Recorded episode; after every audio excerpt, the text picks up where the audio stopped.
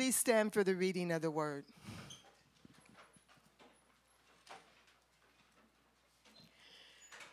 Now, an angel of the Lord said to Philip, Rise and go towards the south to the road that goes down from Jerusalem to Gaza. This is a desert place. And he rose and went. And there was an Ethiopian and eunuch, a court official of Candace, queen of the Ethiopians, who was in charge of all of her treasure. He had come to Jerusalem to worship and was returning, seated in his chariot, and he was reading the prophet Isaiah. And the Spirit said to Philip, Go over and join this chariot. So Philip ran to him and heard him reading Isaiah the prophet and asked, Do you understand what you are reading? And he said, How can I unless someone guides me? And he invited Philip to come up and sit with him. Now, the passage of the scripture that he was reading was this Like a sheep, he was led to slaughter, and like a lamb before its shearer is silent. So he opens not his mouth. In humiliation, justice was denied him. Who can describe this generation? For his life is taken away from the earth. And the eunuch said to Philip, About whom I asked you, does the prophet say this? About himself or someone else? Then Philip opened his mouth, and beginning with this scripture, he told him the good news about Jesus. And as they were going along the road, they came to some water. And the eunuch said, See, here's water. What prevents me from being baptized? And he commanded the chariot to stop, and they both went down into the water, Philip and the eunuch, and he baptized him. And when they came up out of the water, the Spirit of the Lord carried Philip away, and the eunuch saw him no more, and went on his way rejoicing. But Philip found himself at Azotus, Azotus, and he passed through, and as he passed through, he preached the gospel to all the towns until he came to Caesarea. This is God's word. You may be seated.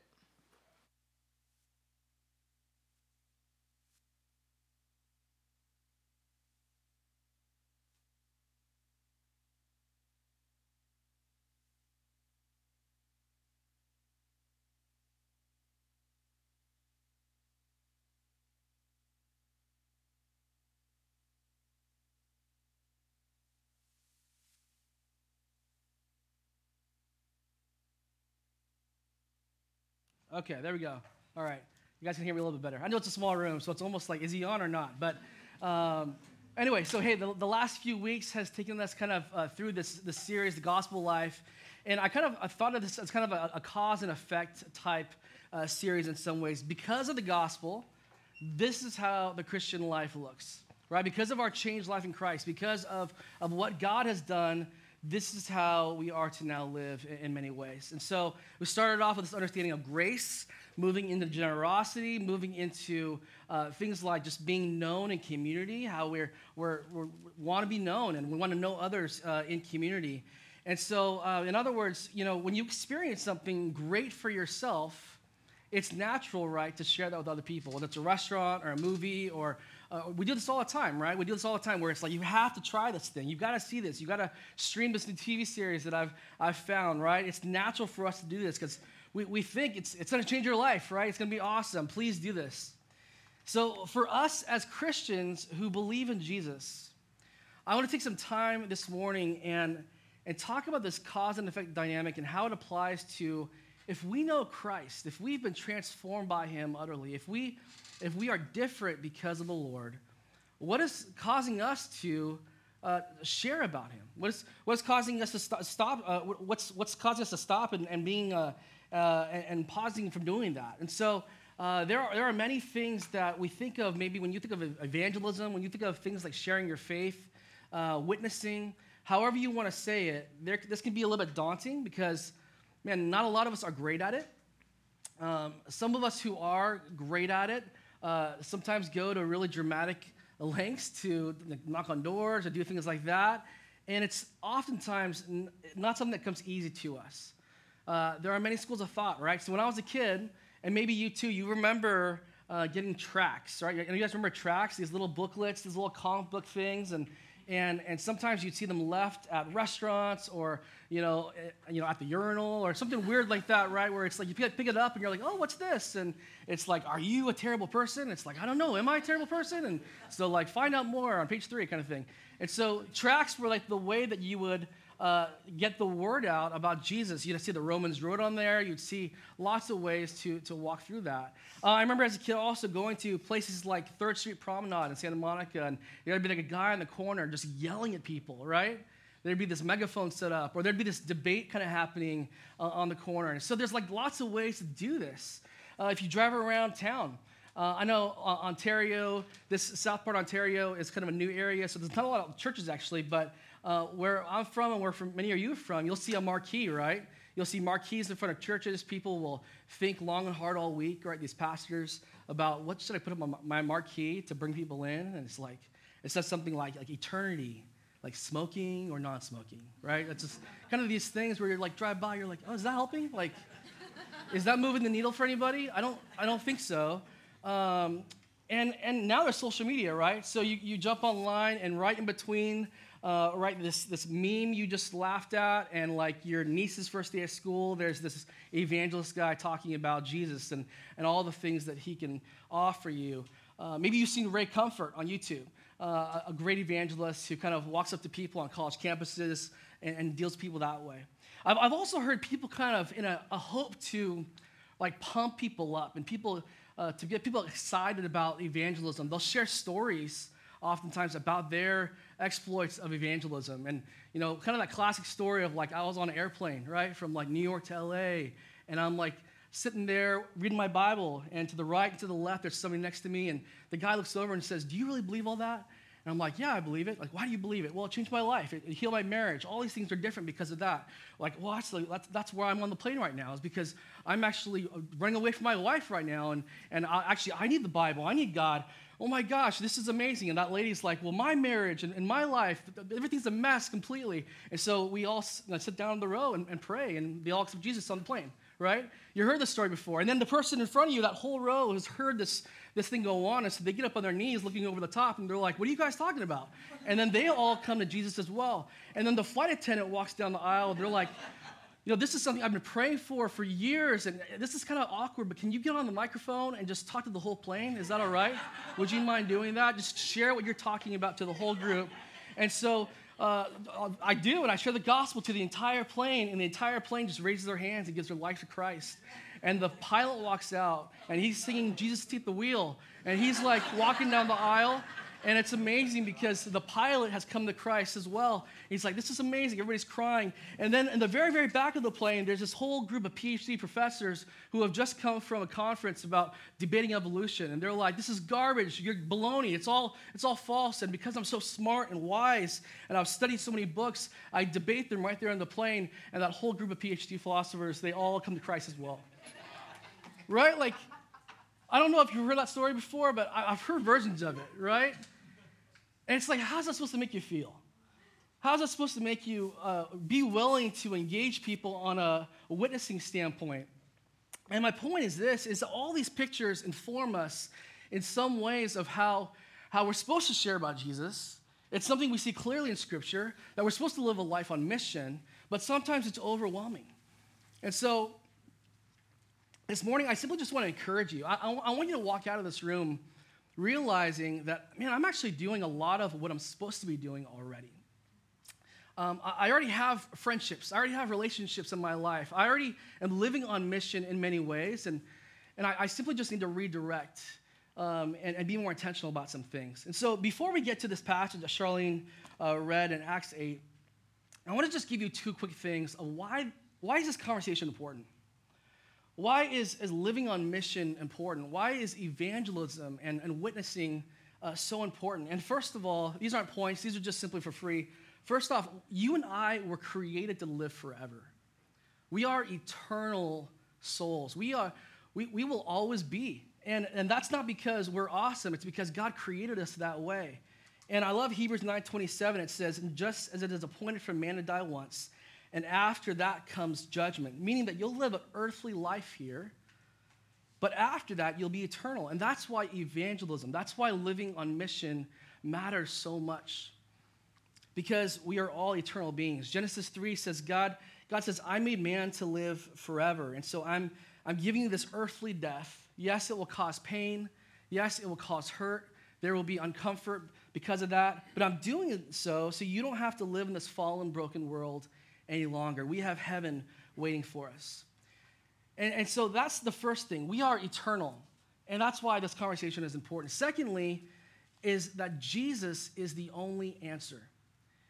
As, as Orthodox Christians, as those who believe their Bibles, as, as we who, who love Scripture and we see the exclusivity of the claims of Christ throughout Scripture, we come to this conclusion together. We realize that it's very clear Jesus is the only way to heaven. And so, if we believe that, one, uh, we are eternal in nature, we are eternal, our souls are eternal, they'll never die. And two, um, Jesus is the only answer. That ought to give us some extreme motivation for those around us who are, are going the wrong way. Jesus is the answer, not religion, not legalism, not the golden rule. He is the answer. Matthew 7 22 says this On that day, many will say to me, Lord, Lord, did we not prophesy in your name and cast out demons in your name and do many works in your name? And then I will declare to them, I never knew you. Depart from me. That verse has always been striking to me because there's a knowledge about God, but he, like we don't actually, if you, if you don't actually know Jesus personally, none of it matters. You have to know Jesus. Matthew 10 31 says, Everyone who acknowledges me before men, I will also acknowledge before my Father who is in heaven. But whoever denies me before men, I will also deny before my Father who is in heaven. John 8 12 says, Jesus says, I am the light of the world. Whoever follows me will not walk in darkness, but will have the light of life. The Gospels are full of this teaching that it's only through him and by him that we are saved. It's all about Jesus. He is the answer. And so as you know, most of the world prescribes to something or, or, someone else other than Christ. And that should create in us an urgency to tell people, not that they're wrong, not that they're going to hell, but that we, we serve a, a better king, a greater king, who is worth our time, worth our worship. And so as we look at Acts 8 26, um, turn there if you're not already there, Acts 8 26. This is just a quick reminder this book of Acts simply refers to the work or the acts done in and through the early church. That's why it's called that. And this is after Jesus has ascended into heaven, and the church is working out who they are, how they are organized. Um, and, and we see the Holy Spirit just growing the church daily, right? Some, some, sometimes that's through big church services. We see that on, on some days there were thousands of people who gathered in church, and it was record numbers kind of thing. But oftentimes it's like stories like this uh, and I love this story because my guess, again, is if you're a Christian, you're already doing like 75, 80% of this already, uh, we're about to read. And it breaks down this myth of how it looks to witness and live on mission. It gives a simple how to. So I have five points this morning, five things that I want you to write down and remember from this interaction between Philip and this Ethiopian eunuch um, on, on the road here. So um, here's what it looks like to live a life on mission. Number one is simply this we have to be the work of God before we do the work of God. We have to be the work of God before we do the work of God. Look at verse 26. Now, an angel of the Lord said to Philip, Rise and go towards the south to the road that goes down from Jerusalem to Gaza. This is a desert place. And he rose and went. And there was an Ethiopian, a eunuch, a court official of Candace, queen of the Ethiopians, who was in charge of all her treasure. He had, uh, he had come to Jerusalem to worship and was returning, seated in his chariot, and he was reading the prophet Isaiah. And the Spirit said to Philip, Go over and join this chariot. So I want to point out the obvious. Uh, this point, uh, this first point is, is about pointing out what's obvious about Philip. Philip has a relationship with Jesus. Philip has a relationship with the Lord that's robust, that is spirit driven, spirit filled. He's listening to God's voice, he's obeying God's voice.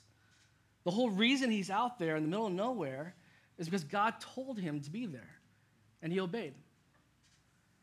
And so know that he had been changed inwardly. He's listening to God. God is speaking to him. They have an obvious relationship. And so, church, if you and I want to have an impact on people around us, if we want to be in the situation where we can share our faith and, and, and witness to people, it means that we have to be the kind of person who's walking with God first. If you want to be a person where your marriage has an impact on other people's marriages, then, then your marriage should be Christ centered and healthy. If you want to be a person at work who, who points people to a, a, biblical view of vocation and, and, and things about hard work and how we can see Christ in our, in our, in our work, then that's what your attitude should show about how you work. This is why God puts such a high calling on us as believers to be holy and to be obedient and to be set apart. Because when you are obedient and holy and set apart, that means you are set aside for God to use you in great ways. So I'm not sure what happens here in verse 29. It simply says, The Spirit of the Lord told him. I'm not sure if it's an audible voice. Uh, I'm not sure if God picked the roof of his chariot or whatever. It, it doesn't say. I just know uh, this happens at times. And, and you don't have to be on the kind of charismatic, crazy side of the spiritual gifts and to, to believe this. We've all experienced the Lord at work in our life, the Lord speaking into our ear, the Lord uh, nudging us to do something different. And, and so, even if you don't hear that, we have God's word in front of us. If you read God's word, it's very clear that we are to uh, tell people about Jesus. Great Commission says it very clearly that we are to preach the gospel, that we're to disciple people. But I, I don't know about you, but there are times that I hear that small voice, right? Like, hey, say something. Um, that little nudge at the grocery store, you know, at, uh, at, at, a family member's house. It's like, maybe I should invite them over for dinner. I don't, I don't know why, but maybe I should tell them about mission communities or tell them about church or ask them about what they're reading or what they're learning in life right now. You realize these questions don't have to be super deep, right? They can simply be prompts, they can simply be questions that lead to other questions. And so when your heart races a little bit and you feel the Holy Spirit at work in your life, I would encourage you to lean into that and listen. Uh, I remember my parents' generation would say things like, oh, oh someone, put, someone was put on my heart, right? Uh, oh, you've just been on my mind lately. Where does that voice come from? Um, well, it, it's not Satan, right? Satan isn't telling us to tell people about Jesus. Uh, it's oftentimes not our voice because we want to stick to ourselves, right? And do our own thing and just kind of live and let live. Leave me alone. I'm convinced that that voice is the Holy Spirit. And I'm also convinced that the more that we listen to that voice, the, the louder that voice grows. And the less we listen to that voice, the, the smaller that voice gets. And so I would encourage you to listen. I would encourage you to be like Philip as he heard the Holy Spirit say, hey, maybe you should get close to that chariot. Get close. Go out here, get close to the chariot. Pay attention to the guy on the road. And when you do that, God can do amazing things. Uh, point number two is, is this look, pray, and listen for open doors. Look, pray, and listen for open doors. I really believe this is simple. This is what we're talking about already. This is just asking the question Is there someone's life around me right now that I'm supposed to be having an impact on? Is there somebody at work that I see every day? And it's like, I, I never talk about my faith to them for some reason. Uh, someone maybe you're in class with, someone maybe that you've, you've seen and lived next to all the time, and you, you always walk out the door, your front door, and you just happen to be on the same schedule. Like, like, why not talk to them? Why not start a conversation with them? And I think sometimes we think about sharing our faith, and it means having to go out there, right? And they're scary. And it's like, I, I remember Kate and I would always talk about early days in ministry, and we were convinced that God was going to have us serve in a hut in Africa somewhere, because that's what ministry meant to us. And I think that's what ministry means for some people. But for 99% of us, ministry means staying where you are and simply looking, praying, and listening for open doors. We need people in your neighborhood. The Lord needs people in your neighborhood to talk about Him. And so it's not going out and finding a mark, finding a victim of our evangelism, right? It's that so much uh, about living on mission is not outward, but just simply looking around us. Who's already in your life that you can invite in? Take the next step, create margin and room for people in your life. So, what if preaching the gospel looked different from that picture in our mind, right? Like, what if it was eating a meal in your home? What, it was, what if it was just inviting somebody who was a neighbor into your home, building an organic relationship with a coworker, maybe a small act of service in your neighborhood? Um, I hesitate to bring this up because it's, it's not at all to promote and say that we're, we're doing a great job of this, but I was you know, when we, we got this church plant started uh, over a year ago, and the summer before we started, uh, summer 2022, uh, Katie and I hosted just a donut and coffee thing in, in, our neighborhood. And I'll be honest, a lot of it was just to simply get to know our neighbors for the purpose of even seeing, like, hey, would some of these people come to our church, or uh, where are we at with, with relationships here? And we were just blown away by, I don't know, it cost maybe like 75 bucks to get coffee and donuts, right, for, for like a, a lot of people. And there were just a ton of people who came out and were willing to just stand on our driveway and, and, and get to know us. I mean, that's kind of even a, a, a, big deal maybe in your mind, but do something small. Invite somebody over, have coffee and donuts with just your, your next door neighbor. This is what Jesus did all the time in the Gospels. This is what we see clearly throughout uh, the Gospels, especially in Mark as we walk through those the first year. He spent so much time in people's homes eating and talking in these kitchens and living rooms where kind of these highs and lows of life happen. And so, could sharing about Christ be less of a sales pitch and much more uh, about what we read in the Gospels about how Jesus loved people? I, I think so. And this is one of our values at the King's Church is that we would be hospitable. And, I hope that's something that you would uh, realize doesn't just apply to the leaders, it, it applies to all of us. Could we be hospitable in some ways? Open up our homes, give resources to what we have. Now, no matter what, it, it requires the Spirit's following. Verse 26 says that he has been led to this road to Gaza. It's a very barren road. You can stand actually on this road for hours and days and not encounter one person. And God's saying, uh, Look, it doesn't make sense, but I'm going to take you to a place where, where I just want you to stand there alone in the wilderness and wait. So wait for who? Who do we see come up this road? It's this, this guy. The, the Bible says in verse 27 that he's an Ethiopian eunuch. He's the treasurer for the office of Candace, which wasn't her name, by the way. It's just an official title, kind of like, like Pharaoh was the title, okay?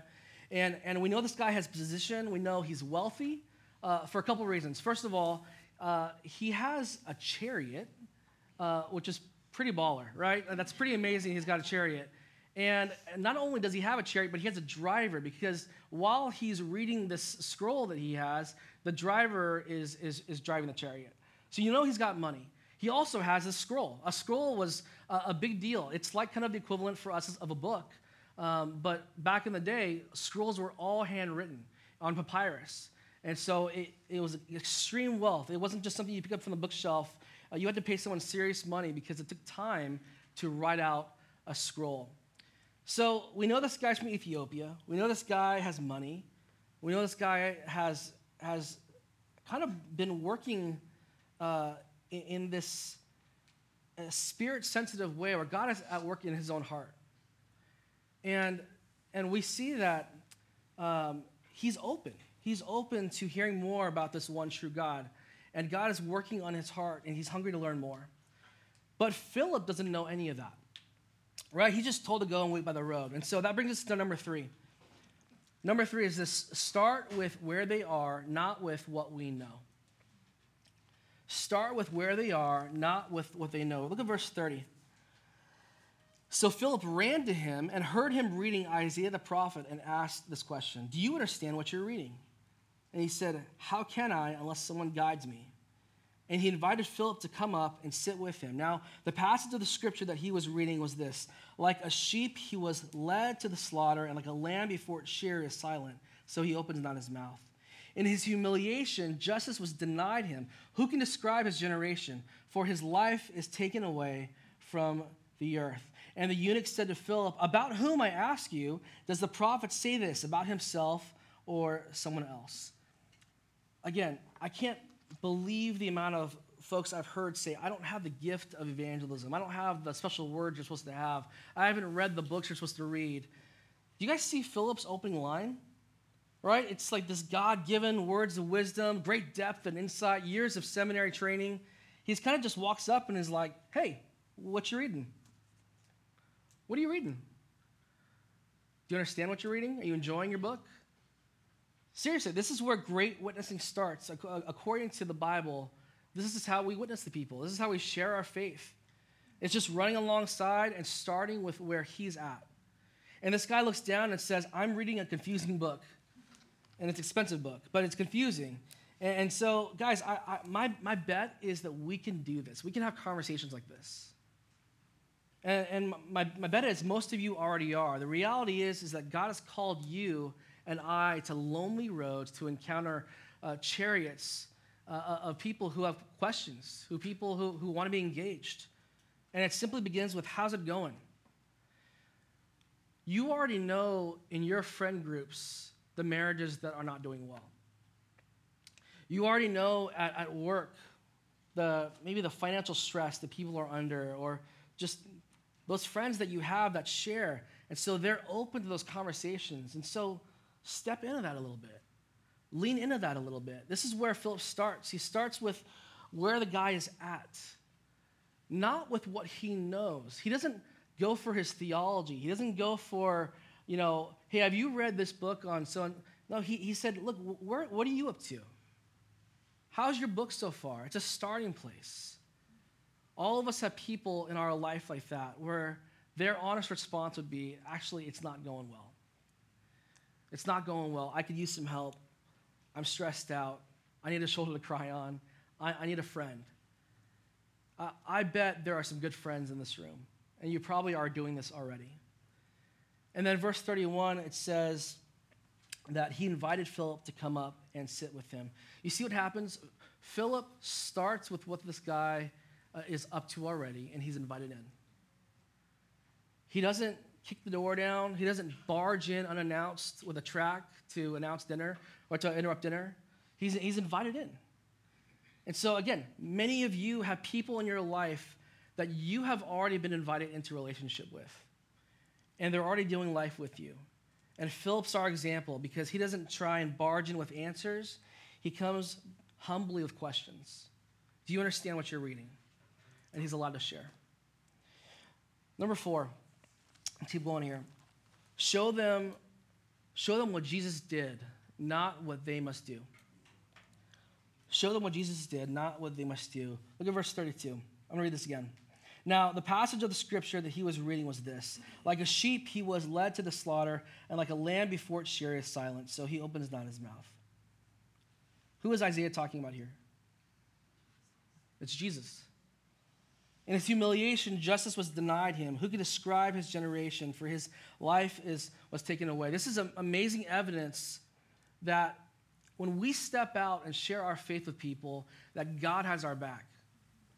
Right? Like he, he has equipped Philip with a softball situation. It's like he's already reading about Jesus. He's literally reading about the, the one who our whole Bible is about. He's not reading some random thing in Leviticus. He's not reading like, he could have been reading anything, and he's reading about Jesus. The sheep that was led to the slaughter, who suffers in silence, who has his life taken away from him. Of all verses, the eunuch is wrestling with the person of Christ. And then in the verse 35, it says, Then Philip opened his mouth. I love that phrase. Underline it, highlight it, and was beginning with and beginning with this scripture, he told him the good news about Jesus. He opened his mouth. It doesn't say, then Philip heard the verse and pondered and thought about all his seminary training and the book that he read last year and how he could respond in this you know, really smart way. It doesn't say that. It says he opened up his mouth. And again, evangelism doesn't have to be the seminar where you go through the class and you're certified at the end, right? Like for the next four weeks, you're going to learn every argument, every counter argument about you know why creation is true and evolution is bad and i'm going to give you a three ring binder and a uniform and now you can go on and get out of here and start telling people about jesus. That's not a biblical view of evangelism. God says have a relationship with me listen to the spirit find opportunities and open your mouth. It's that simple. Let the spirit do what the spirit does. This is a spirit's work right You guys realize this, right? Salvation is this crazy, big, mysterious thing. And we are not called to seal the deal on salvation. That is God's work. God does that work. We're simply called to be there and open our mouth when we're called on. He points to the person, the work of Jesus. He says, Hey, you know that, that, that verse you're reading? Jesus is the perfect lamb. He's the sacrifice that ends the whole Old Testament sacrificial system. He's the one who was silenced. He was the one who was humiliated. He didn't have one spot or flaw on him. He was perfect on our, for our behalf. And, and so Philip points to Jesus. So many times as Christians, what we feel tempted to do is to focus on the lifestyle of our unsafe friends. We have to knock that off. And it doesn't matter what they're into, it doesn't matter what they're up to, it doesn't matter how far gone they seem from a morality standpoint. That doesn't matter. What matters is where are they with Jesus? It starts there.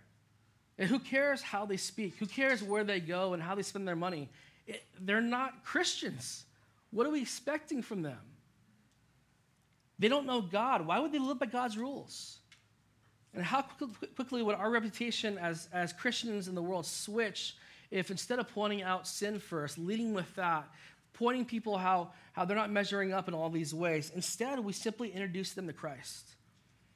And then do as, as God promised to do, that He be the one to change hearts.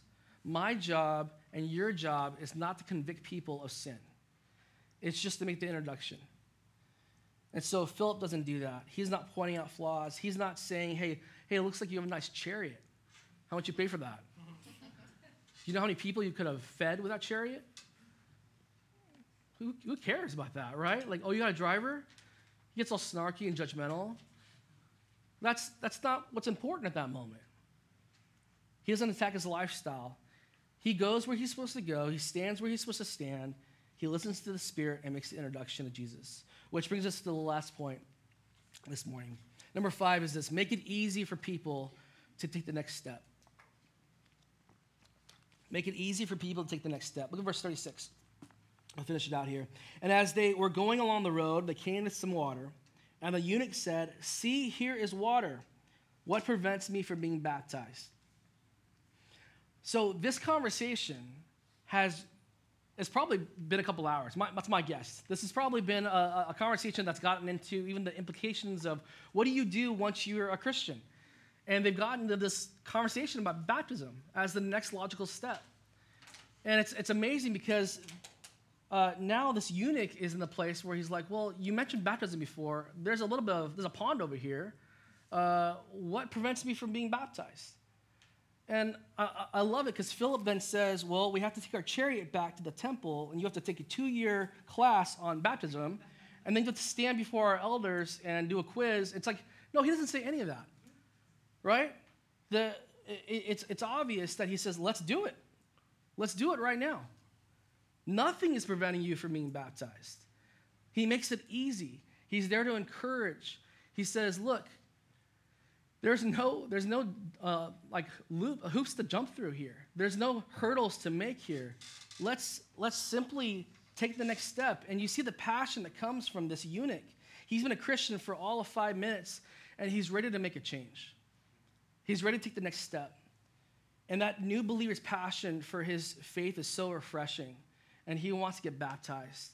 And so, just to change gears up a little bit as we wrap up, why does this passage end with a story uh, about baptism. What does baptism have to do with evangelism?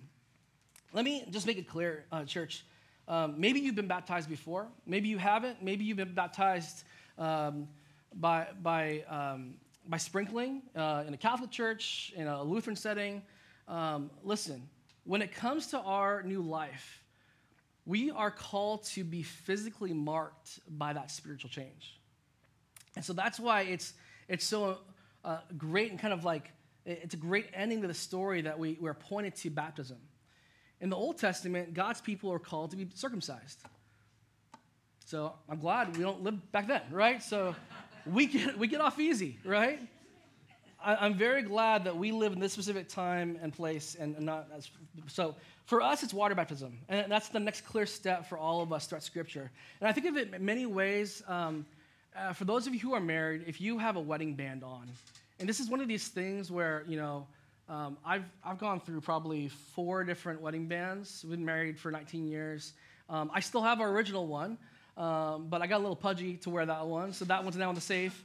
And, and now I have this silicone ring, and now I have like 10 of these, and they're kind of just like, they're helpful in that way. But I still wear it, right? It's this tradition for us to have uh, these wedding bands. And we're all, we're all in. I, I, you don't oftentimes meet people who are married, especially in kind of Western culture, and don't rock a, a, a ring of some sort. And it's a statement, right? It's a statement. It's a statement for us. It, it reminds me as, as it gets caught on things, as I fidget with it, uh, I, I belong to someone, right? It's a statement for other people. When they see me in public, it's like, oh, that guy's married, that gal's married. Uh, that's, a, that's a physical marking. It's a, Uh, an identifying mark that something has happened behind the scenes that's important. It communicates to anybody I'm spoken for. I'm, I'm married. And it's the most important earthly relationship I have. And I think when it comes to our new life in Christ, it's the same way because we should look different afterwards. Our life should be different. In this moment, this Ethiopian eunuch realizes he has a great opportunity to take it even a step further. And in the same way uh, that we are marked by our rings, we're commanded to be marked as Christians through baptism. It's this public event where you stand up in front of the church and you say, I am His forever. I'm His. And, and that's why baptism is so closely connected to the full cycle of evangelism. Baptism is, in short, a reenactment of the gospel that we were converted by. It's this living illustration of what Christ did for us. See, here's what we believe as Christians we believe in our Bibles that we didn't clean up our act in order for God to love us. We didn't improve our moral standing in order for God to find us acceptable. God loved us while we were still in our sin and rebelling against Him. Christ died for me. He took my sin he was nailed to the cross, he died on my behalf, and he rose from the grave three days later.